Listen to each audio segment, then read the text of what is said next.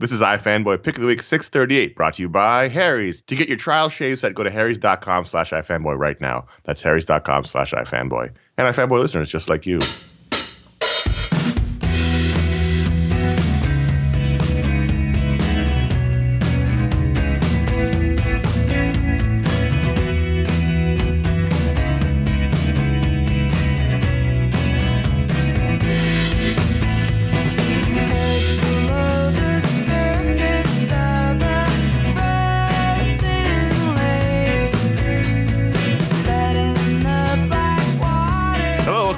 Pick of the Week, episode 638. My name is Conor Kilpatrick. I'm still alive, and my co host is Josh Flanagan. I am mostly alive. well, that's a good way to put it for both of us, I think. Uh huh. Mostly alive also implies partially dead. Just He's mostly dead. We are iFanboy. Every week we- read a bunch of comics. One of us picks their favorite book. We call it the pick of the week. We talk about that book on the show. Other books we read, the patron pick, some superpowers, and if you don't, you know, maybe some listener mail if we've got time. We've been running long a lot lately. Blah blah blah blah blah blah way, blah. the way it goes. But the most important thing is, Josh, is the show is fun It's for you, the- for me, for everyone. I mean, if it wasn't for this show, I, guys. I mean, I What would you got? Well, I, I mean, do just this, and I need this show. Here's your spoiler warning. It's a review show. There'll be some spoilers. Exercise some caution. And before we get to the pick, Josh, this was one of those weeks where I thought I had like a, a reasonable number of books, but by the time I actually got to reading, I, it, it creeped up to 20 books again. I could not, I could not believe it. Heroes Con got us. I guess. Yeah, it was the same thing. This was one of those weeks where, like, I, I might have tried a couple of things, but by the time I got it, I was like, no, I'm not trying. I'm not trying that. It's not. I have a rule. I can't try new things if I've got 20 books, which is exactly what I have. Yeah. Which is not true, actually, because I, there was a bunch of image Oh. number ones, which I guess is technically called trying, but You know, what's funny is that I have this issue of New Superman, and I've been like, I don't know if I want to keep reading this, and I didn't read it, and then I just looked at it, and it says final issue. I was like, good choice, Josh, good choice. You just read, you read 23 of the damn things. well, I think Good Choices would be the name of your autobiography. Let's talk about your pick of the week. My pick of the week is uh, Marvel 2 in 1 Annual number one. I was mildly surprised. Yeah. Mildly surprised. But then again, I'm so numb from the cold medicine for two weeks that I don't know if that anything would be actual surprise. The, this whole Marvel 2 in 1 thing has been, I want to say, a bit of a slow burn. You know, at first it was like, well, look at this. Jim Cheung is doing this. Chip Zdarsky's writing that. That's weird. And that culminates with sort of a growing feeling of appreciation. And then a couple of weeks ago, uh, issue number six, I believe, was pick of the week uh, when we had Jim Viscardi on. Well, you had to be convinced to read it, didn't you? I mean, you're not. A, you don't like Chip Zdarsky's. Our work normally. I didn't have to be convinced. I tried it on my own. I think that I had gotten mixed up between this one and the Matt Rosenberg Winter Soldier Hawkeye story. Right. I think I thought it was the same series. Oh, because they were like it was like Marvel title, like like innocuous Marvel title, so either like Tales to Astonish or Marvel Two in One or whatever, and then the two characters are featured underneath it. So I think I thought that like they had switched arcs and the characters were different, so I read it by accident, sort of. But I mm-hmm. also saw Jim Cheung and I was like, all right, let me try this. And then you know at the end of that first one, I was like, this is really good. That's pretty, that's pretty good. And I kept going, and, and and then when I had the pick of the week, I thought, well, that's going to be the end of this Fantastic Four story, and that's fine that we got that. And then this was, I saw Annual came out, I was like, oh, that's, that's weird. The other one just came out, and I saw Declan Shalvey on art, and I was like, I haven't seen a lot of art from him, certainly not from Marvel in a while. And I read it, I think I might have read it first this week, and and I just got to the end of it. I saw that Shalvey's actually going to be doing issue number seven, so he's on the next arc, presumably uh, of this story. And so instead of this being two in one, the Thing and and Human Torch, it's the Thing and Doctor Doom. So this is really kind of a continuation of whatever was it, Infamous Iron Man, whichever Bendis Iron Man story. Infamous Iron Man, Yeah. you know, whichever one was Doctor Doom. This is a different characterization of Doom. I don't care. Nothing makes sense. Nothing matters right. like his voice is different, but the motivations of the character are the same. You know, as I was going through this, basically they're in a different dimension, and so there's another Doom there. So you've got Doom talking to Doom, which was really interesting to me, and you've got Ben Grimm who really hates Doom, but they have to work together and be, you know, this grudging respect is which is a stretch of a term. I liked a lot of the psychological stuff that was going on here. And there's definitely been a like I didn't read Fantastic Four for a long time, so it feels like a kind of comic that I haven't had for a long time. And even when it was around, it didn't feel like Fantastic Four. Apparently, we missed a couple of arcs, by the way, but so did everyone else. No, else. well, we, we were talking about. I read those arcs. I read all Yeah. those books. So I guess I guess this is going to go all the way up until the the relaunch of Fantastic Four in August. Great. But it doesn't feel like filler. It feels like a valid road towards something. Right. So we got two more months basically of. Yeah. So I guess, I mean, I, I assume I'm not. I'm, I'm not going to assume. I don't know. You are about to assume, but you're admitting Well- that you don't know. If you've got issue seven, which would be this month, and then eight would be next month, Mm-hmm. Yeah. July, and that would be it. I would assume just two more issues, but I, who knows? Right. This one kind of counts as an issue, but I mean, you could you could get something done here. Actually, the next one is Thing in Human Torch instead of Thing in Doctor Doom. Doesn't matter. Thing think Doctor Doom is just for this annual. There's really good like the there's they refer back to the Council of Reeds. Basically, there's a lot of connecting stuff in here that was not answered after Battle World. Then it, and it doesn't feel like forced or harsh. It's like they're just telling the story, and it and it works for me. There's like a revamped Council of Reeds, and you go to this room. There's a bunch of Reeds, and we see them talk to each other and and deal with Doom. And and there's I don't know that that Doom Reed relationship is really interesting, and and the actual 616 Reed is in here, but it's not really him. It's a copy of him that he made. And the idea is that when they go to the Council of Reeds, the one that's on their world still is there. So they return to that, but they carry all the memories that they got in the other place. So it's sort of like simultaneously existing and still getting all of that experience.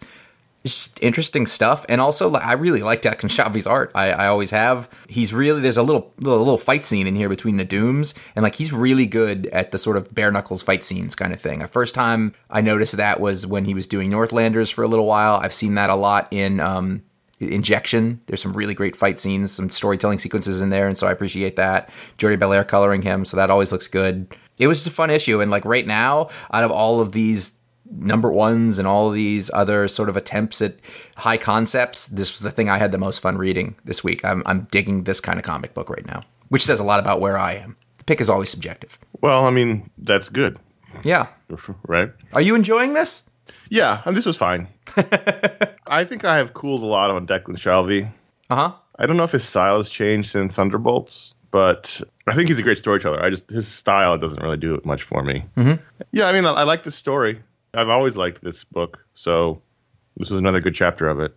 Doom is interesting. Yeah. Oh, yeah. I think my favorite part was the two Dooms. Basically, the Doom that he interacts with here is the super scarred face Doom, mm-hmm. which is, you know, as a kid, he was always messed up. I mean, we never saw his face ever as a Right. kid. You, the peaks you got, he was always like burnt or scarred. And here he's handsome Doom. And so that Doom hates him even more because he's handsome Doom. And But there's a lot of psychological issues. because he he is still running on intellect though he's reasonable about things and so he doesn't automatically just attack the other doom like he recognizes there might be something to hearing him out or to interacting with him which he respects himself really it's mm-hmm. that circular thing which i enjoy. And also, I mean, there's no more worse situation for a Doom than a Council of Reeds. So that it's fun when Doom's. Mm-hmm. He's not just one read he's got to deal with. It's all these reads. and I, I like the entire time that he's in the council of reeds like his face is sort of screwed up in distaste Yeah. like he's and he's mad and he's actually losing control of his it actually plays a little more realistic than the serene doom that bendis was writing. Like it mm-hmm. it it sort of carries a little more like he's doing it and he believes in it but he's having a hard time being really happy about it. And you could go either way with it but we're actually getting a taste of both you know where like the other doom would kind of accept he's like no i'm doing the good thing now and i feel much better about it. Whereas this doom is doing it and he knows it's the right thing but this old things still rankle him because he's doom I wonder what they're going to do when they start over in August. I mean, there's a lot of baggage, Fantastic Four wise, and I think we've been seeing it here. You know, all these things that Reed did, and mm-hmm. I feel like they just need to sort of clean slate it. Yeah, Not reboot, but like yeah just stop stop referencing all the other stories. This is fine because they're wrapping it up, but mm-hmm. I think going forward they need to. I'm sorry. Remind me again who's doing it. It's Dan Slott and Sara Pichelli. Okay. I'm really excited for because Dan Slott's Silver Surfer run was one of the best Marvel books of the last couple years. All right. I think he has that Kirby thing down really well. Hmm. So I'm I'm really looking forward to it. I think they just need to move forward once that book starts. Let's wrap it up here, and then let's move forward. But I, I mean, it's fun. It's a fun book for sure, and I'm glad you like it so much. Yeah, I, I like it. I enjoyed it. There we are. That's fine. yep. Nothing wrong with it. Also, like there really, I wasn't, I wasn't reaching for it. You know what I mean? Like I, I, I looked at everything. I was like, that's the favorite thing I read this book. There wasn't a this was a tough choice. This was whatever. I just was like, that's what I wanted from comics this week. And, and sometimes that's a little easier because when there's so many comics, mm-hmm. and you've got it depends on the week, but you've got some weeks where comics are trying to introduce themselves to you frequently, and you're just like, it's a lot of, it's kind of a lot of work to like. Am I supposed to like this? There's a lot of number ones for? this week. And there's a, Yeah, and a that lot of introductory stuff. that can get tiring, I think. So this one was just like, okay, I know all the stakes and we can just start running. You know, like Right. that's something that's nice about ongoing comics. And depending on your week, that's what you want. So this week we had Thor number one, as we have many ones number ones we're going to talk about this week from Jason Aaron and Mike Del Mundo and Christian Ward. Mike of the World. I find this art choice fascinating. I was thinking that. I like him a lot, but it seems very challenging for such a high profile book. I, I had exactly the same thought. I, I first came upon um, during Battle World. Jason Aaron did a miniseries in there of uh, Arkon, or I forget what the name of the character was, but he did it with with Mike Del Mundo, which I just happened to find, and I read it, and I was like, "This dude is amazing." Which I want that to be clear when we're talking about this Yeah. right now. Yeah. he's amazing. He's doing all of the art and color, and it's got doesn't look like anybody else's thing, and and it's it's really kind of fantasy. It's basically you know there's a lot of um, in this, I think, but then also sort of a cartooniness that I really like. Now, when I was reading this, I was like, wow, going from Esad Ribic to Russell Dauterman, neither of whom are terribly very both very good, but not terribly challenging. Whereas this is definitely outside of that mold. It'll be interesting to see how it plays. Dauterman and Ribic are both sort of epic Marvel mm-hmm. artists. Their style fits the very grand scale of a Thor book, whereas this feels very, I don't want to say grounded, but it has a much more indie bent than. I'd say the camera is way close up for a lot of this. Mm-hmm. Is what I'm Yeah. noticing as I'm looking. the scale it. is tighter for sure. yeah, like we're really like living with the people and in their faces, and we haven't. There's not a lot of that big from a distance shot. Actually, looking through the whole thing, it's very up close, which is it's kind of Weird World was the name of that. Uh, Arkon, I think, was the character in it. Sorry. And then if you switch in here to the space stuff, is by Christian Ward, who we uh, was on that Black Bolt book that we talked about. I don't know how much that's going to continue, but that fits. The two styles actually meld together pretty well. sure. What did you think? Like sto- story wise, are you? I mean, you know, you're back to Thor. Yeah, no, it's it's good. I mean, Yeah. Thor's back. He's got a bunch of hammers that don't work as well as Mjolnir, and he's back being Thor. He fights Juggernaut here, which I thought was fun. That was fun. I like Juggernaut a lot. I liked I like that whole that interchange. Uh, what's interesting too is that I texted you. I was like, make sure you read Thor, and you're just like, I do. And the, the the last page reveal actually, like, I was like, wow, that's a good last page reveal. On the main story, Yeah, I think I guess this is the second story, but it's the end. It's the last page of the book. So uh, we go into space at the end, and, and like basically the universe is dying or it's already dead, but they're just Yes, yes. like on the edge of it. And so he Thor tries to go into the abyss to figure out what's going on, and you know the last thing is hey bub, and it's like wizened old Wolverine with the Phoenix around him, sort of the last surviving being in space. And uh, I was like, all right, I didn't see that coming. Yeah. The second story is old King Thor, however Yeah. they were calling him, with his three granddaughters as the universe is dying. It's the end. They remade Earth with their new race of humans, but it doesn't matter because the universe is dying, and Thor goes to as far out as he can go to figure out what's happening, and runs into the Phoenix Force as held by Logan. I mean, I thought this was a solid issue. I liked Christian Ward's art a lot in the second part. I might have liked it a little bit more than Del Mundo's in the first part. It's it's a very fun style for Thor. Jason Aaron's been writing Thor for however long he's been writing Thor. And he's got it all down. You know, Loki's good in the first part. Yep. How Thor's living on a boat. I like that Thor is on his way back to being Thor. Yeah, You know what I mean? Like like we're not pushing him further away from being Thor, which I think was the thing. you know what I will say? He looks weird with the helmet and the short hair. Uh yeah, but that's just sort of the I mean, not not when the helmet's off, I get that, but like when he's not when he's got it on and there's no flowing hair about, around it, it's it just it just looks weird. I didn't really notice, but I think that's because I've seen so many different looks for Thor in this book on its own. Mm-hmm. You know, like there's three Thors that we've been following basically, so I kind of just go with it. He fights a submariner. He fights Juggernaut. He Mm-hmm. fights a, a shark. He lives in a boat in Newark. There's a very conservationist theme space shark story going on here, Yes. which I think is nice, as opposed to just beating up sharks. Christian Ward draws a good shark. If Thor lives in Newark, then they're really missing the opportunity to have a Thor Miss Marvel team up. I do have to say, I love Thor living on an old boat. I really like that. Like, he has a crash pad because they like he's kind of down and out. Yeah. It's, it's like Chevy Chase could play in the movie now, like in the 80s. That's great. Yeah. No, it's a fun book. It was good. I liked it. I think that people are going to have to brace themselves a little bit for what is probably going to be an over examination of Brian Michael Bendis' Superman work. That's fine. I'm into it. I think there's going to have to be multiple check-ins um, because we're seeing development every week. I, I there was a very specific moment this week where I believe that you said that the Bendis needed to be turned up. Yeah. There were clear signs of that this week. There was definitely some Yiddish. The Man of Steel number three. Yes, it it, it definitely felt more Bendis-y. Uh huh. Uh, at the same time, there were things about this I'm worried about. This might come as a surprise. I really loved his kind of wacky Batman. Mm-hmm. It reminded me a lot of you know the old Justice League Giffen books where Batman was kind of the comic relief straight man, and here Right. he's here he's kind of that way again. I kind of I really liked that. Like he's a square. You know, have you tried using location map pins? Sometimes they make a shape. That's how I caught Penguin. Made a shape. It is very funny.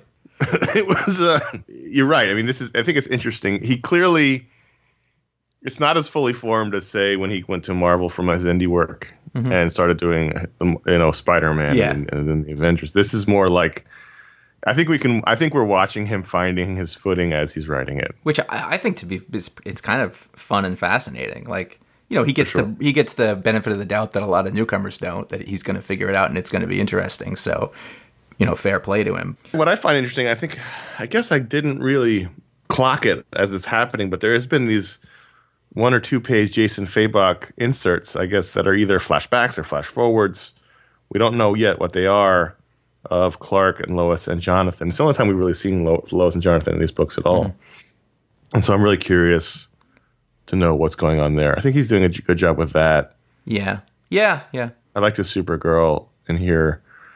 The thing that concerns me, and this is issue as the as this this guy, this character whose name we don't know, who's, who showed up in the in that first issue special. Steroid Taskmaster. Yeah, he's come to Earth. Mm-hmm. And the thing that worries me is that they're sort of setting him up as the guy who destroyed Krypton, and I don't want that to be a thing. Right. This is much, much in the in the line we've been talking about of Yep. There's always been a Green Arrow, or like there's there's, there's always got to be some sort of grand conspiracy. I just want Krypton to have blown up because of the hubris of the people of Krypton, which is a much more powerful thing than some guy got mad at Krypton and blew it up. Yeah, even if that was because of their hubris. I just don't want that to be a thing. I hope it's not. I hope it's a red herring. Let's not let's not overlook the rare and special thing that is a, a full issue of uh, Ryan Sook sequentials. Yeah, for sure. It actually happens so infrequently that I kind of forget, and I'll be looking through it and going, ah, "Man, that's great!" Like his his Superman face and head is perfect. Yeah. There's some really nice acting that goes on in this. Like it's just, I really like the line work that he does, and actually the layouts in this are, are really good. There's a lot of sort of historically iconic types of images that happen in this, and the layouts are interesting and. There's just a lot of really cool things to look at in this, but at the center of it is this sort of really rock solid Superman, mm-hmm. which I dig. Yeah, I mean it's it's Bendis is really good at getting these guys to do work. Yeah. And uh, I don't know I don't know what Ryan Sook's been doing, but certainly not been in any comics I've seen. Sheesh, I haven't feel like I haven't seen him regularly since Multiple Man or whatever that Madrox series forever ago. That was like over a decade ago. Well over a decade. He'll yeah. do a thing here here and there. Yeah, I mean like at the end of the day, like I don't think this is like the best comic series going, but right now it's one of the most interesting just because of the factors at play. Yeah, and I mean it's also interesting. I mean it's interesting to see that this is not getting, I, I think, the sort of seismic reaction that DC thought it would. Yeah. Yeah. Is it not? I don't even know. Sales wise, it's it's not. It's selling good, but not great. Uh-huh. I think people are just sort of bewildered because it still happened so quickly. I mean, we only been this only was like I'm leaving was like I don't know, felt like two months ago. No, it was uh the end of the year, beginning of the year. And then right away he was like, I almost died. So it was a couple of things one after another. Or I don't forget what the order was, but you know, like Superman's Superman's got a lot of baggage. People have decided one thing or another about him and yeah, I don't know. He's not eh, for some reason like it's hard to make him the big the big deal, which seems antithetical. It's unfortunate. It's comics. I'm enjoying it, even if I'm not liking everything about it. Yeah. I am enjoying it. Did you read the Weatherman number one? I did. I did. I think for a little bit I thought that this would be the patron pick, and I started to read it, and then afterwards I was glad I read it, even though it wasn't the patron pick. And I recognize. I think this is the writer who did Shirtless Bear Fighter, which I mm-hmm. didn't keep reading. Mm-hmm. But it's paired with uh, Nathan Fox uh, on art and Dave Stewart on colors, so that's that's a good team. Basically, uh, it's a future sci-fi story, Mars 2770. There's uh, sort of an artificial atmosphere and world that they have developed there, and it's uh, a lot like our own world. It sort of reminds me of Los Angeles. Mm-hmm. And there's some sort of futuristic things, but you've also been like, wow, you think they'd have come a lot further than this in 700 years. and they didn't. But I, I, think that that actually plays, and it, it, it's very like a slow reveal of what this world is and what's going on. Um, there's this weatherman. It seems like it's going to be a wacky comedy thing, and he sort of wakes up five minutes before he's supposed to go on, and he comes in and he does great, and everybody loves him uh, on the weather because he's fun and he's open and. Then there's this whole other story that sort of reveals itself at the end, where you're sort of getting a lot of twists and turns that you don't expect. I don't really want to give it away because folks probably didn't read it. I don't, but at the same time, one of my main takeaways has to deal exactly with that. Okay. And I'll, tr- I'll try not to. How can I say it? What's interesting I'm finding is that apparently the new image genre is one guy fucked up the whole world. uh huh. Okay. There's I, there's at least Analog is about that. Yep. And there's another one I, which I'm blanking Uh, out right now. Black Science. I don't know if that's a conscious thing, but there's been a bunch of image books about Mm-hmm. you know one guy having totally fucked up the whole world, and Mm-hmm. I, I'm curious if that is uh, a manifestation of people's anxieties. But that's what this one is as well. I liked this one. I thought the art, Nathan Fox art, was really great. yeah. As I was reading it, I was like, I don't know what this is, and that's kind of fun. As you said, I was like, is this a comedy book about a wacky weatherman? That doesn't seem sustainable. And then, of course, it's revealed that it's more than that. But I liked it. I liked the world building in it. Um, I thought the sci-fi elements were fun. It, I- I, guess I didn't re- realize how far in the future it was. It, it does sort of seem it's not. It should be not as far, but I guess if you're terraforming Mars, it's to be pretty far. Yeah, and also it seems like it's like it's not a wealthy area. So, you know, like maybe there are places where it's much further advanced, but like I could see that happening. Like a bunch of people get a lot of the advanced tech and then a lot of them don't. So, like we went through this long period of amazing technical prowess, you know, and then maybe it slows down. Maybe we we run ourselves in the ground and we get stuck in this, Right. you know, for our own version of the Middle Ages or the Dark Ages, but on a different planet, which I think is interesting. Right. There's a lot, there were a lot of interesting ideas. I, you know, and and at, at the end of the whole thing, I was like, wow, that was really, that was something. And and I know that I know what you're saying, uh, but I still found it interesting nonetheless. Kind of sci-fi I really like. I don't think it's a detriment. I just found it fascinating that, that this is another another image book about one guy who who secretly uh, destroyed everything. Mm-hmm. It's in the water somewhere. I wanted to mention Titans Special Number One, which is coming out of the events of No Justice, which for a miniseries that I don't think a lot of people read or is making a big impact on these books. So out of No Justice, in which the Teen Titans or the Titans and Teen Titans and a bunch of villains teamed up with the Justice League to save the world, but not really doing it. So I guess one of the things that happened when the Source Wall broke, in addition to that mysterious thing that's coming towards Earth in, in the Justice League books, is that a wave of energy came out and went through the planet and activated a bunch of new superheroes. And so this is very similar to the Terrigen Mists and also super similar to what they're doing in the Flash TV show where the dark energy thing blew up and caused all the superheroes to be born. So it just seems very, it felt very like we're doing this kind of mm-hmm. situation. So here we have the Justice League tasking Nightwing with forming a new team that's affiliated with the Justice League that has their own office in the Justice League building, which I love more. Justice League bureaucracy mm-hmm. that goes out to deal with these new emerging heroes. They don't have a Cerebro yet, but I'm assuming they'll get one. And so basically, Nightwing just reformed the Titans to do that. So this was a, a building the team issue, which I liked. A lot of different artists on it. Yeah. So I don't know who's going to be drawing Titans moving forward. Seems odd that they're not going to be restarting the Titans the new number one like they did Justice League because it's like next issue Titans 27. Connor, Yeah, listen, I know. nothing makes sense. We have a nothing t-shirt. matters. But it's a good team. It's a good sort of mix of old and new Titans, Miss Martian, and the, and the female Steel, along with Donna Troy and and Changeling and Raven. This was fun. I like these characters together. It's still Dan Abnett who's been writing this series the whole time. He's got a good handle on these characters. I just like a more Justice League bureaucracy. Yeah, this was good. And the Titan, the, the Titans book has been quietly very solid. Dan Abnett has a, a quality ability, Yeah, so it's unsurprising. I will say this: the thing I enjoyed most about reading this book was seeing how every artist interpreted Nightwing's mask. Some people don't drew it super tiny, some people drew it super big, but I guess that's art for you. I am I am so That's the up. next shirt. It won't sell, but I guess I, am, I have so many drugs in my body right now. uh huh. The one thing I haven't done yet is showered because we're doing this very early in the morning. Well, anyway. I got three hours on you, and I have not showered either. But I'm looking forward to showering as soon as the show's over, and mostly because after I'm done showering, I can shave with my Harry's razors. Mm-hmm. I haven't done that in two days, and I really need to. It's like sandpaper. That's what I love most about my Harry's razors is that I come out feeling fresh and clean and ready to face the day, no matter how sick I feel. It's part of the showering experience for me. I shower and I shave, and after I come out of their bathroom, I feel much better about You don't life. do it in the shower. No, I did that for a while, and it was just a mess. Somebody gave me that advice a long time ago to do all of those things at once because apparently the steam from the shower keeps your face, you Oh, know. sure. But uh, logistically, like I feel like I've got most of the benefit if I do it immediately after. So I do that. what I would have to do would be then to touch it up when I got out of the shower. Right. With the because I need to have a mirror in there, and so it's like, well, if I'm gonna do it again, then I might. You got to get one of those fogless mirrors. Yeah, well, I don't got anywhere to put that. No, Anyway, I- the point the point is, I stopped doing that. It was also Okay. feel like a mess. You know, you got your water's bouncing off your arms all over the place. Sure. gone all over the bathroom. So I stopped doing that. Anyway, I like feeling fresh and clean and new after my shower and shave, and that's one of the great things about Harry's razors is that we know the blades are great, and so the shave is great, and so I feel even better afterwards. Harry's stand behind the quality of their blades, but they know that switching razors isn't an easy decision, so they created a trial offer, and you can claim yours by going to harrys.com slash ifanboy. Harry's founders were fed up with overpaying for expensive razors with unnecessary features. They knew a great shave comes down to great blades made with sharp, durable steel that lasts. Josh, what's the German word for for blade factory? Do we know?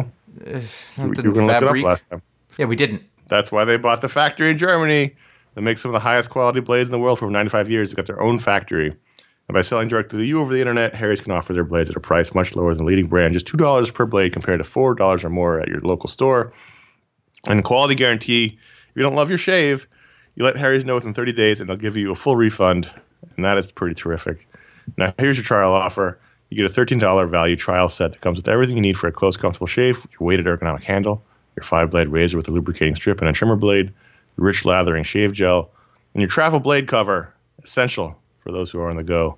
Here's what you do you go to harrys.com slash fanboy to get your trial shave set. Harrys.com slash fanboy. That's how you do it. You can't not do it. If you're shaving your face, you got to go to harrys.com slash fanboy. Reiser Klingen Fabric. Ricer Kling and Fabric. My German pronunciation is, I'm positive, quite bad. And that's that's the word for German blade factory. Uh, Razor Blade Factory.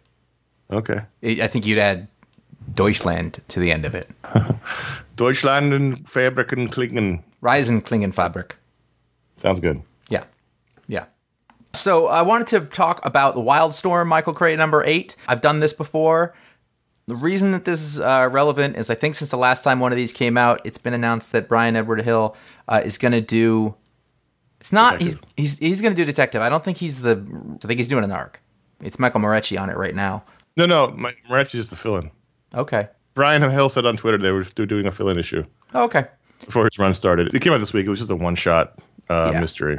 So, regardless, first issue came out and I, I didn't really know what it was, and I read it and I wasn't sure. And then each issue since then, I've been more and more impressed by the writing in this series. And basically, this bas- this is basically an Elseworld story. It's part of the Wildstorm thing, but it really is a world where this Wildstorm guy goes around trying to take out the superheroes who are all bad guys.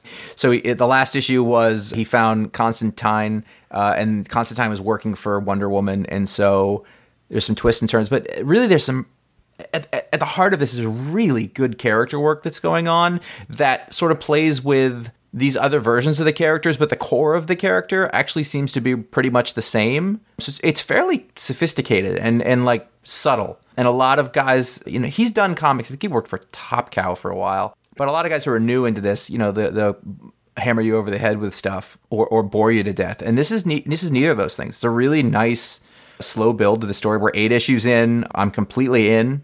Uh, I'm digging it. I assume this was like a six or seven or twelve. I'm gonna guess. 12. I'm, I'm, I'm not sure, but like the main Wildstorm, the the Warren Ellis one is is only t- 24. Which psycho hero is this week, Josh? It's a continuation of the story though, so we've got Constantine and Wonder Woman still, which is sort of the first time that like all these hero of the week person, you know, like they're all sort of coming together in one story. So like last last issue was uh, Constantine, but then at the end it was revealed that Wonder Woman was involved, and so this one would technically be Wonder Woman. It's good. I like it. I'm impressed. So I have good feelings about Detective. So this week, Josh, the biggest comic in the history of the world came out. Mm-hmm. The Magic Order number one from Mark Millar and Olivier Coipel. This is Millar's first comic from his Netflix deal. If you don't know, Netflix purchased Millarworld, Mark Millar's creative output. And this is the first book under that deal, published by Image Comics. So you can imagine this series is probably in development at Netflix. It was fine. It was fine. It looked really good. Yep.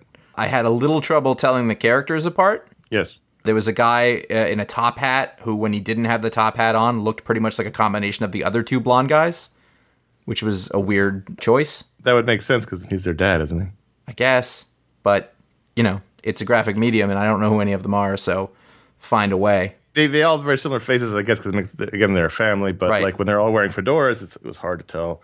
Also, the guy who was supposed to be their father didn't really look much older than them, except for a couple of Yeah. shots. I don't know if that's because he's magical or if that was just a, you know, an art thing. But I mean, I liked it. Yeah, I did not like it. I had a fun time reading it. I didn't love it. I like the style a lot. It's Mm-hmm. you know, it's uh, it's your modern styles where everyone's in trench coats and fedoras and It's it's not far from the sort of tone and pacing of the Jupiter's Legacy stuff.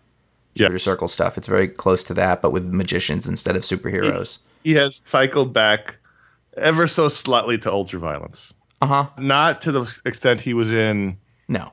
However long ago when he was doing Superior and those other books or Kick Ass, but like, and I still I know he's still doing Kick Ass. He reads the room and he plays to it. So when it was when it was all about ultraviolence, he did that, and then when there was a backlash, he he turned away with Starlight and other books that were Huck hmm. that were not like that, and now he's sort of in a happy medium. Whereas Jupiter's Legacy was a very interesting and layered and nuanced book, especially the the flashback second arc. It was also had a lot of ultraviolence. This hmm. one, it's pretty violent op- opening, cold open. Yes. I mean, I, I think this is really intriguing. I think you know this is basically bad wizards. You know, it's mm-hmm. take take superheroes and just give them magical powers instead of superpowers and wands and stuff. And this is basically the same story. You know, you've got good wizards protecting us from evil. It's basically Harry Potter, and then you've got the bad wizards who are causing trouble. And so there wasn't eno- enough here to really know. No, we not were really. going. I will tell you the the Netflix thing is weird. What do you mean? I don't know. I get why they did it, but it's just like such a strange entry into the comic book space. And I was like, did anyone tell them about comic books? Well, they're not. It's not an entry into the comic space. I know, but It- it's an entry into development. It's yeah, I know it's it's an IP grab, but like they're the, like the back of the book has a big Netflix logo in it, and like it, you know it's present anyway. Yeah, they, yeah, they, they don't care less about what the book sells. No, I know. It's about, it's about ideas, but yeah, It's just interesting. That's all I'm getting at. there's one guy you're gonna pick to Oh no, it's it's to buy. it's the right call, and he could have definitely sold it in the in the meeting. I have no doubt. Uh, he he will he will make that commitment in the room. If there was anybody vying for pick of the week contender again, it probably would have been Mister Miracle number 9 Mm-hmm. Apparently, the war is over and they're in negotiations, or the war's nearly over and they're in negotiations. I loved every single second of reading this book and every single second of looking at it, which are almost two experiences, but you know, because you sort of go through and read it, and then at the same, like I notice, I'm like, look what this looks like. Because sometimes when the storytelling's working really well, you kind of aren't noticing it, which is what it's supposed to do. But then you want to notice it. Specifically, like there was, I like work Scott Free versus backroom Scott Free. Mm-hmm. I, I read it's one of my favorite things about this. I liked I liked the slaves holding up the table. I liked I like that a lot. I was like, oh man, like you have this one idea, and then you're like, right, you you constantly remember that this guy was brought up, you know, on Apokolips, which I like. At one point, Kalibak, you know, picks up and throws the guy, and he throws him so hard that he explodes against the wall, and Mister Miracle has to play it off completely cool and smoothly, and then later we cut to him, and he's like shivering and shaking because he feels bad about it. Mm-hmm. It's just it's such a nice psychological sort of exploration, I guess. in this really extreme world, but it, it speaks to me. This issue is probably the closest thing you're going to get to like pure bureaucracy in the DCU. I yeah, no, there there was that too. I was like, is that Kalibak? Are they? Oh, this is like once I dawned on me what was happening. I was like, this is great. He pulled out his reading glasses so he could read the. That was awesome.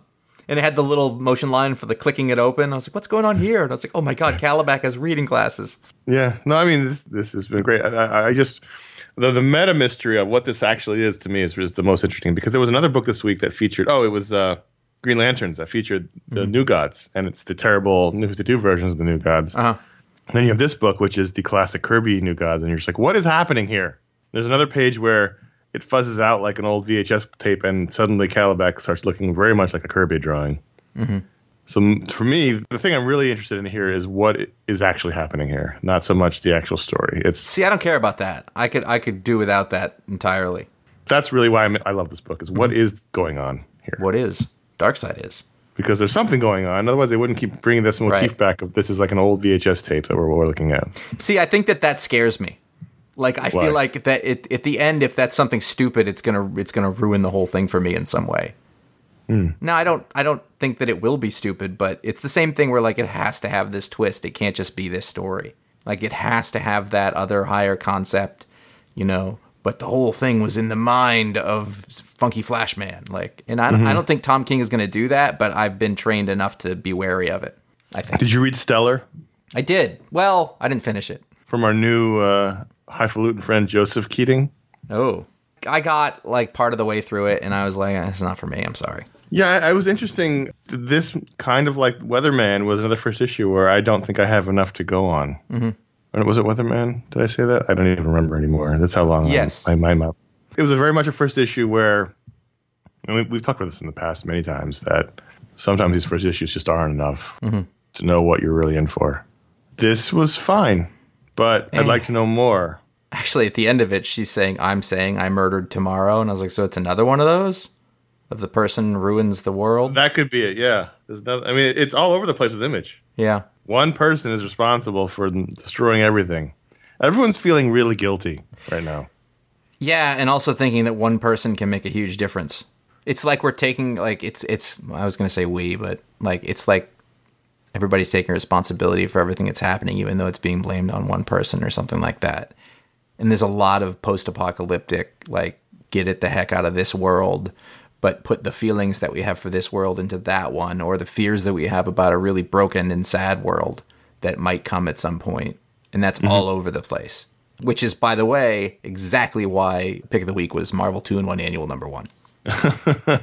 Oh yeah, she at one point she says here they've been through enough. I destroyed all that they ha- had once before. So mm-hmm. she also destroyed everything. I mean, that was, it was the Autumn Lands, the same kind of thing. There was that guy with all the animals, the Kurt Busiek book. Um, Yeah. There was there's there's you know there's Black Science, It's interesting. It's interesting. but yeah, I don't know that I'm going to continue with this one.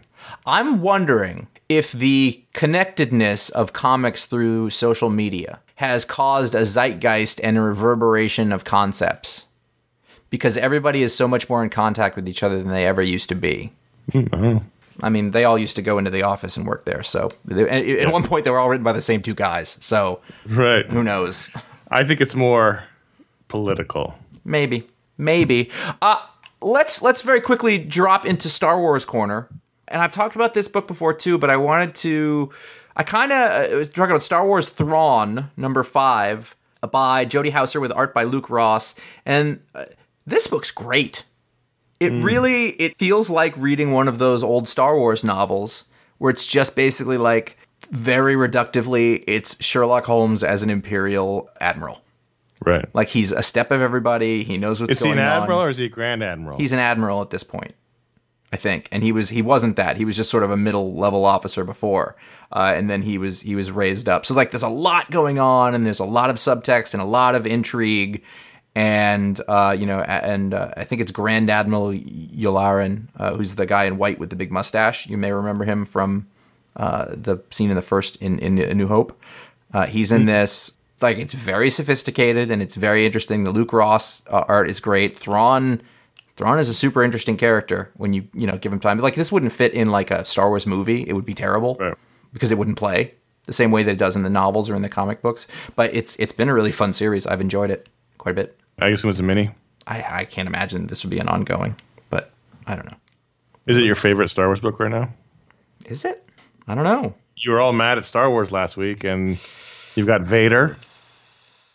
I guess right now, Are there any other books? So it's just those three. Dr. Aphra, Star Wars, and Vader. Vader's really good, actually. I like Vader a lot too. So Vader and Aphra used to be the same thing, but they're not. Now they're sort of two different things. So Aphra's leaving me behind. And then there was the we can, I mean we can't forgive the wedge. No, never forget. Never forget. Let's go to patrons pick, which is at patreon.com slash ifanboy. All the patrons who are supporting the show can vote on a book to add to the rundown. Every patron at any level can vote. And this week, very robust voting. Lots of books got votes. It was pretty close for a while until at the very end, Hawkman number one soared away from the competition and took the patron pick. And this is the first issue of a new Hawkman book written by Robert Venditti, uh, who writes Green Lantern, uh, Hal Jordan, the Green Lanterns, and he also came up for us on the Surrogates. And the mailroom of top shelf comics. Literally. Bryan Hitch on art, who was one of the most important uh, comic artists of the last 20 years, Uh-huh. previously on Justice League. I have two thoughts, two main thoughts to kick off. One is that when they said Bryan Hitch, I was not enthused. I think that's interesting. I had the same thought, but also while reading it. Go on. But by the end of it, I was okay with it for some reason. I thought he did a good job. He's never going to be what he was before, uh, the guy who changed the look of comics. Uh-huh. Well, I mean, like a lot of those elements are still there. There were shots in this. Where I was like, No, but it's just it's just not it's not going to be ever that special. right, again. sure. I think a lot of the work he's done recently, when he when he drew Justice League for a couple of issues, was really sort of stiff and lifeless. This felt like he cut loose a little bit more. Yeah, I'll give you that. and it was looser. It, it had energy to it. There was some. There's a big ass battle in the beginning when Hawkman's fighting that giant stone flying gorilla. I thought that was a nice sequence. Mm-hmm. You know, his faces are are weird sometimes, but they didn't. I don't know. I just I just liked the look of this book more than I thought I was going to. I think maybe I had my expectations were super low, but I ended up being pleasantly surprised by the way it looked. And then my other thought was I'm a big Hawkman fan, and so I was excited when they announced it. But then I, I started reading it, and I was like, oh great, another book about who am I? I'm Hawkman. But but by the end, they kind of sort of condensed it down to basically just saying I am this guy. Mhm. I'm Carter Hall. I'm Hawkman, and that's just it. And that's I mean. We have the double page spread where he sees all the Hawkmen that's ever been, all the different versions, and he says, kind of, oh, I have been all these people. I haven't just been reincarnating across time, I've been reincarnating across space. And as long as this is now put to bed and it's just we just move forward with Carter Hall, Hawkman being a superhero, then then that's great. But I'm sure they won't do that. Uh, no, They're incapable of doing that. no, I've I've no trust that that's not going to happen, and so uh, I am not a Hawkman fan. That doesn't say I'm against Hawkman. I've just never read a single Hawkman thing that I found interesting. Mm-hmm.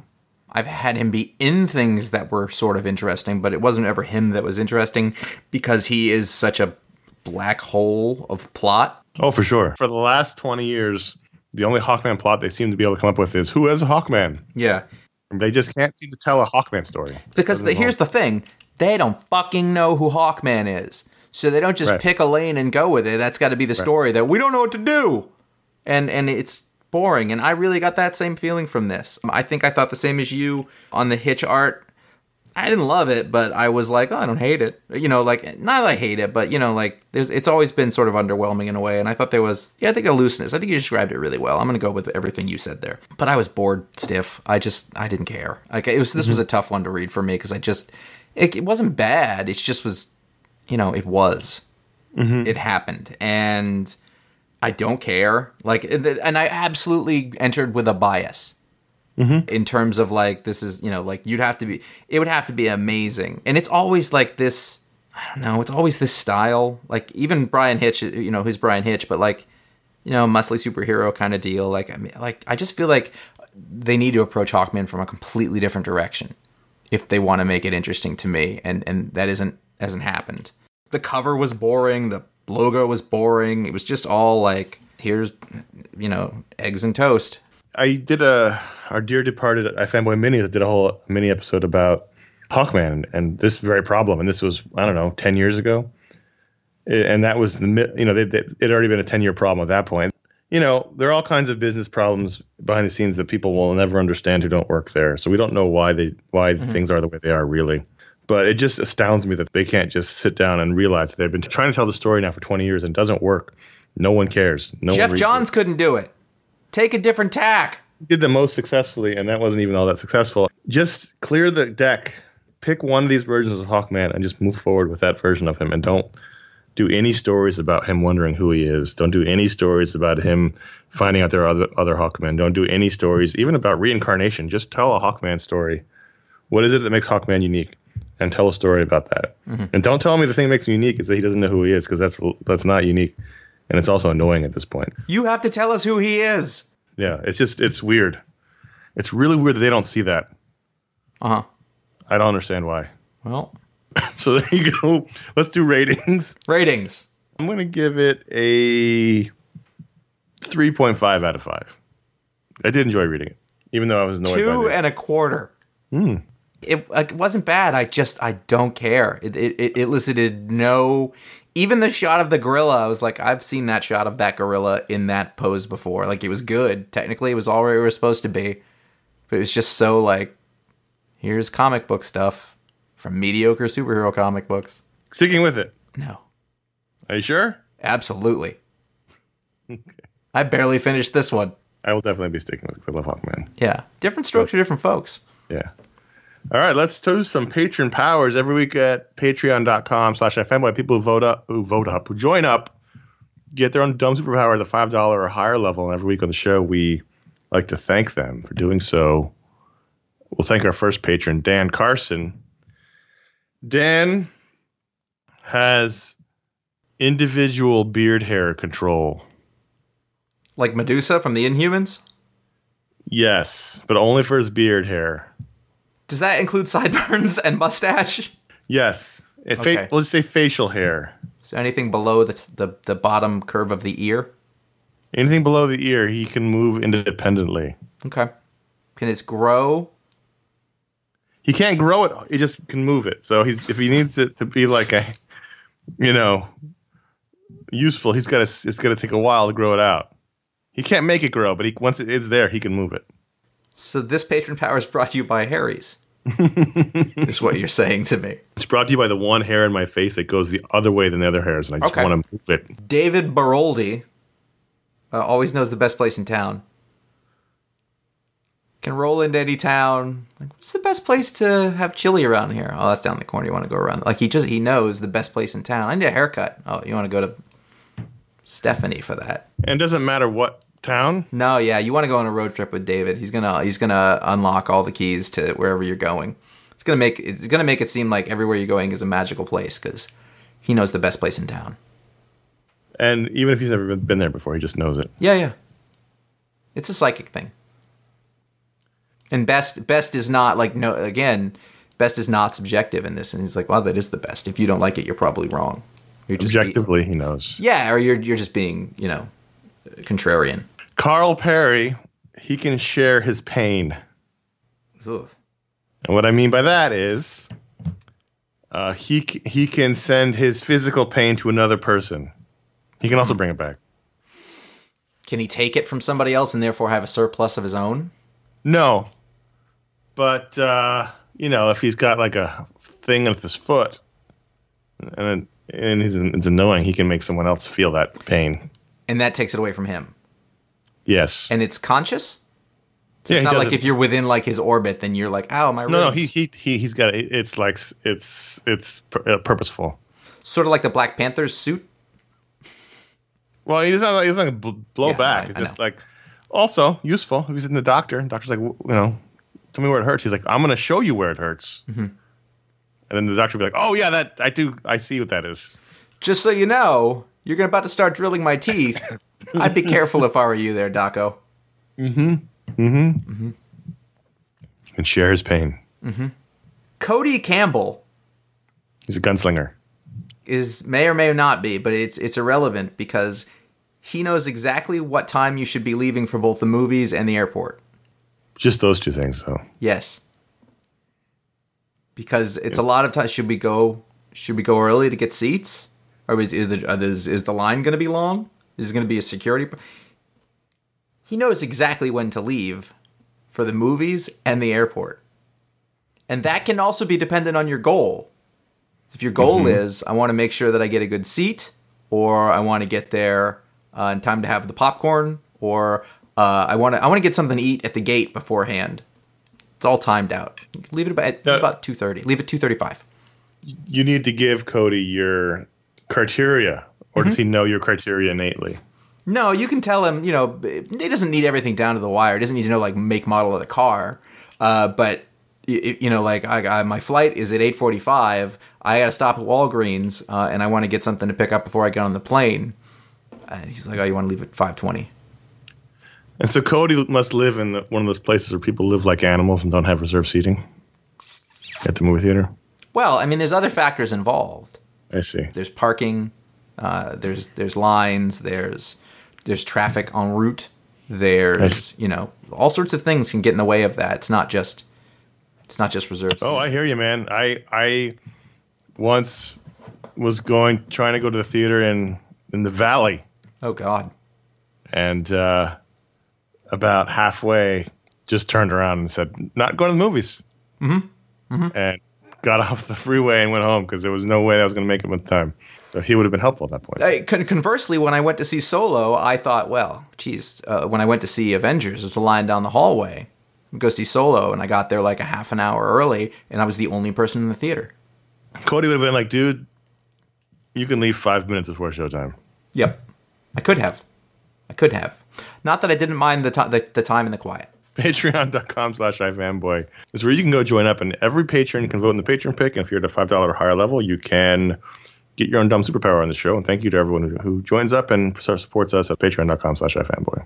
If you like what you're listening to today and you want to be part of it and help it out and can let it continue to flourish and grow, get over to patreon.com slash ifanboy. We are still working on our next goal. I feel like I'll be saying this for a while. To be honest with everybody listening, which would be uh, to have a non-comics media podcast. I think the folks on Facebook have done what they can to try to get us even there, even temporarily hasn't happened yet. So that would be the next thing. And, and honestly, eh, doing another podcast every month is is a lot of work. So uh, we're sticking by our guns. I'm not going to do that for you for nothing. Sorry. Um, you could also, uh, and again, just you know, in this world where where you know media isn't compensated the same way that it used to be, it's a really important and and uh, and generous too way of sort of supporting the things that you love directly. Um, it makes a big difference to us who do this show and it's it's you know it's a significant portion of our lives still so uh, we kind of have to justify that and this is one way that you can help that happen and continue things going. You can also go to ifanboy.threadless.com where you can order uh, any of our t-shirts t-shirts or those same logos of the seven designs that we have there on other items uh, that are there. Uh, right now uh, if you're into the things that are popular Nothing makes sense. Nothing matters. Uh, is is sort of the front runner, eclipsing for the first time. Just uh, our our standard iFanboy logo, which is uh, kind of cool. That's really fun to have that going on. Uh, you can also, if you want to avoid all that stuff, but you're like, hey, I, I want to throw you guys a little tip because I like what you're doing. You can go to uh, ifanboy.com/support and you can find a direct link for PayPal there. You can also go to ifanboy.com slash Amazon and there you're going to find links to Amazon and the books that we have on uh, our Booksplode podcast, and you'll also find links to those on on each pick of the week podcast. The the pick is is linked there so to get that or get you over to Amazon. That is a continuingly uh, continually really good way to uh, help out our fanboy as well, and we encourage that use. So let's Yeah. do uh, one email. Greg writes in and says, Last week's episode made me realize, and I could be wrong here, I don't think Bendis ever wrote a true 616 Fantastic Four book. I feel like Bendis on FF would have been a perfect fit. This made me wonder about other great creator character fits we'll never see. For example, I would have loved a Darwyn issue of the Commodity Challenge or a run on Green Lantern. Are there any missed creator opportunities that you wish we all got to see? I, I mean, as soon as he said Darwyn, I was like, yes, Well, basically anything. I, I will say, like, there was a time when uh, people talked about. I, I- mean, they're both they're both Superman related for me. There was a there was a time when uh, somebody was taking over Superman, and and it was put to us like, who would you put on that book? And and we were all like Darwyn, like Darwyn should should be Yeah. the Superman artist, um, either just drawing, or, but I would have gone with writing and drawing as well. I think that's a thing that we missed. We you know we talked about Doc Shaner a lot being on Superman, um, I don't know that we've missed that, but it's a thing that hasn't happened, which seems odd. And then finally, I, I hate to do this, um, but again, Superman. There was a there was a Mark Waid run of Superman that never happened, and Right. and like you think about guys who know Superman and know how to write comic books and can do it. Um, you know, there was a, basically a feud with Dan Dan DiDio, Yep. and he's like, I'm not doing that until that guy's gone. And I think that's that could I think that uh, there could have been something really interesting there. The industry is so small; it's hard to say that none of these Right. things are ever going to happen. So I don't really think about, oh, we never got that, you know, Kurt Busiek run on Flash because you could, Sure, still good. And, and for a guy like Darwyn's different. I'd, I'd rather just have the guy back and alive, and I don't really care what comics he draws. But I mean, it's more like, I guess, retired creators or people who are no longer w- with us. It's hard. It's hard to say. It's hard because you It's- you that's never different. you say never say never, but then you know these guys just rotated around back and forth. Mm-hmm. So I, don't- think I it would don't be very unlikely. I mean, Bendis has still got decades in him. Oh yeah, Bendis is, Bendis will come back around. and you know, I I would be very surprised if the day came that we didn't see Mark Waid writing a DC book. Who knows what's what will happen in the future with either people in charge or people's feuds or who knows. It's just the the the industry is not big enough, and people don't make enough money to basically put any sort of real stakes in the ground. Yeah, and then the other thing is, and this is this is the you know personal sort of point of view kind of thing. Like I, I have found a lot of the time with me that the big matchup of creator and property isn't always isn't the thing that's most fulfilling to me. It's, it's when there's a surprise. Like if you'd have said to me Bendis and Iron Man, mm-hmm. I wouldn't have been like, oh yeah, totally do that. But it turned out that was a really fun, or Matt Fraction and Hawkeye or something like that. Those surprising things, or uh, Abnett and Lanning on the Guardians of the Galaxy, like no one could have called that. Mm-hmm. You know, I, well, that's not true. Editors can call that. They can do that. Right place, right time. Garth Ennis on Vietnam Punisher. Oh, okay. You know, Garth Ennis on on Cold War Nick Fury. That's interesting to me. I tell you what, though, give Garth Ennis a Justice League six issues, blow you away. It'll never happen. Maybe he hates those characters. I know, but he could do it. But in that same way, there was a time where if they'd have let him do that, he would have he would have killed on it, and then like over time, like that, like isn't going to happen. So like that's the thing we've missed. Right. You know, same. And Warren Ellis works the same way. You go back to Grant Morrison's JLA. I mean, that's, he's a guy who did all these off kilter, off beat stories. Yeah. Previous to that, so you wouldn't think. I wouldn't have predicted that the guy who did Doom Patrol and the Invisibles and Arkham Asylum would have done one of the most straight ahead, earnest, Silver Agey superhero books that would have really landed like a bomb and changed the medium. Mm-hmm. But he did it. He had that in him, and so you never do know. Well, we know why now because he wrote a book, so we got to tell what he thought was important. On the other hand, I think Bendis on the FF would be interesting. I think he has that Oh, I thought that familial sensibility. A long time ago. Jason Aaron told us that his favorite character was the Thing, and he still hasn't mm-hmm. written it. Right.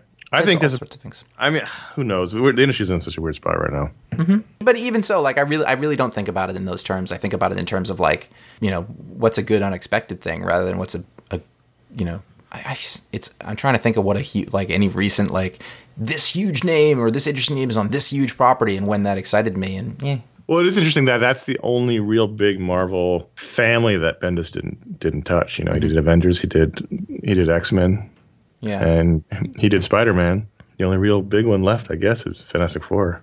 Yep. Is there another one? No, I mean, he did. Did you like Uncanny X Men? He did. I mean, he did the X Men books. He did. Yeah, he yeah. did all new X Men. I complete. I didn't read it, so I kind of. yeah. Yep, I remember now. Yeah, I guess so.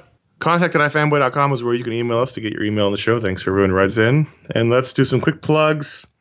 Josh, we have a Talksplode this month. We do have a Talksplode. You can go back to the last one, which was Donny Cates. Uh, I'm working on this one. There will be one before the end of the month. Scheduling is normally difficult, but scheduling during con season has an added difficulty that I had not. Most people like, sure. Actually, people are like, sure, or they just never respond. So there's been a couple of those. So I've got we've got options. I've got a couple of really interesting conversations. Uh, I got a whole back pocket of things that I've been meaning to do for a long time. So that'll be coming up. You can also go back, uh, listen to our Booksplode on New Avengers One, which has proven to be a very popular. Is not the word I'm looking for. People have really enjoyed that show. I think uh, you know equal with how much we enjoyed recording it and reading it and talking about it. If you haven't, I really recommend that. I'm available for interviews if you need someone for your talk spot. Okay. How did you get? How did you break into comics, Conor? Let's save it for the interview. Okay, that's fine. We also should figure out what our next book split book is. One at a time. I'm just saying. I have know, a problem in front of me. Don't give me another problem. That's not going to help me solve it. Two weeks till till the next month. Got to figure No, it out. six weeks until deadline. You're not. You're not working this the right angle. Coming up, our next special edition podcast will be Ant Man and the Wasp, which is coming out in the beginning of July. So that'll be our next special edition show. We're in sort of a weird dead zone where nothing's going on. Yes, the next season of Luke Cage is coming out soon. No, we will not be doing a podcast on it. The next special edition show will be Ant Man and the Wasp in July. I'm looking forward to it. I think I'm traveling when that comes out. Head over to ifanboy.com to find out about all our podcasts and you find out what the pick of the week is before the show comes out by liking facebook.com slash ifanboy or following at ifanboy on Twitter. And you can follow us individually, maybe. It depends on how I'm feeling that day. On at J Flanagan on Twitter and Instagram or at C Kilpatrick on Instagram. And if you like the show, write a review on iTunes. You don't have to write a review, just leave a star rating, one click, and you're done. Do that for any podcast you listen to. It is an easy way, a fast way to help the show you like, get more people to find it. Better than that is to tell your friends or your family or your postman or the guy that behind the deli makes your sandwiches. Anyone, if you think they might like the podcast, let them know. Spread the iFanboy love, just like that guy spreading his mayo all over your bread. That went somewhere that I didn't expect, and I think that's why people should listen. oh, yeah, wait a minute, Mr. Postman. Do you like comic podcasts, Mr. Postman? That's true. That went to another place just there. Not a good place. I didn't say that. I was out of my apartment for one hour yesterday. One hour. That sounds like a good day. I don't get out of here at all. That was the one hour in which a a delivery which required a signature tried to come. Classic Kilpatrick. It's just like they have a sensor in their truck that says, "Oh, they've left." I was waiting for a package the other day and it was FedEx and uh, it was imperative that it came within a certain parameter of time. And I watched, I heard the truck coming down and I went, they're not going to be able to slow down enough to make this house. And I just saw the FedEx truck just zoom past my house. and it came back around an hour later. And I was like, slow down on that hill, pal. That's a true story. If they made try to make the turn and spun out and Like stuff goes everywhere. hmm I don't want that. All right, well that's it for this week's show. I'm going to hopefully not be on cold medicine and thus more peppy next week. I'm Conor. I'm Josh. Goodbye.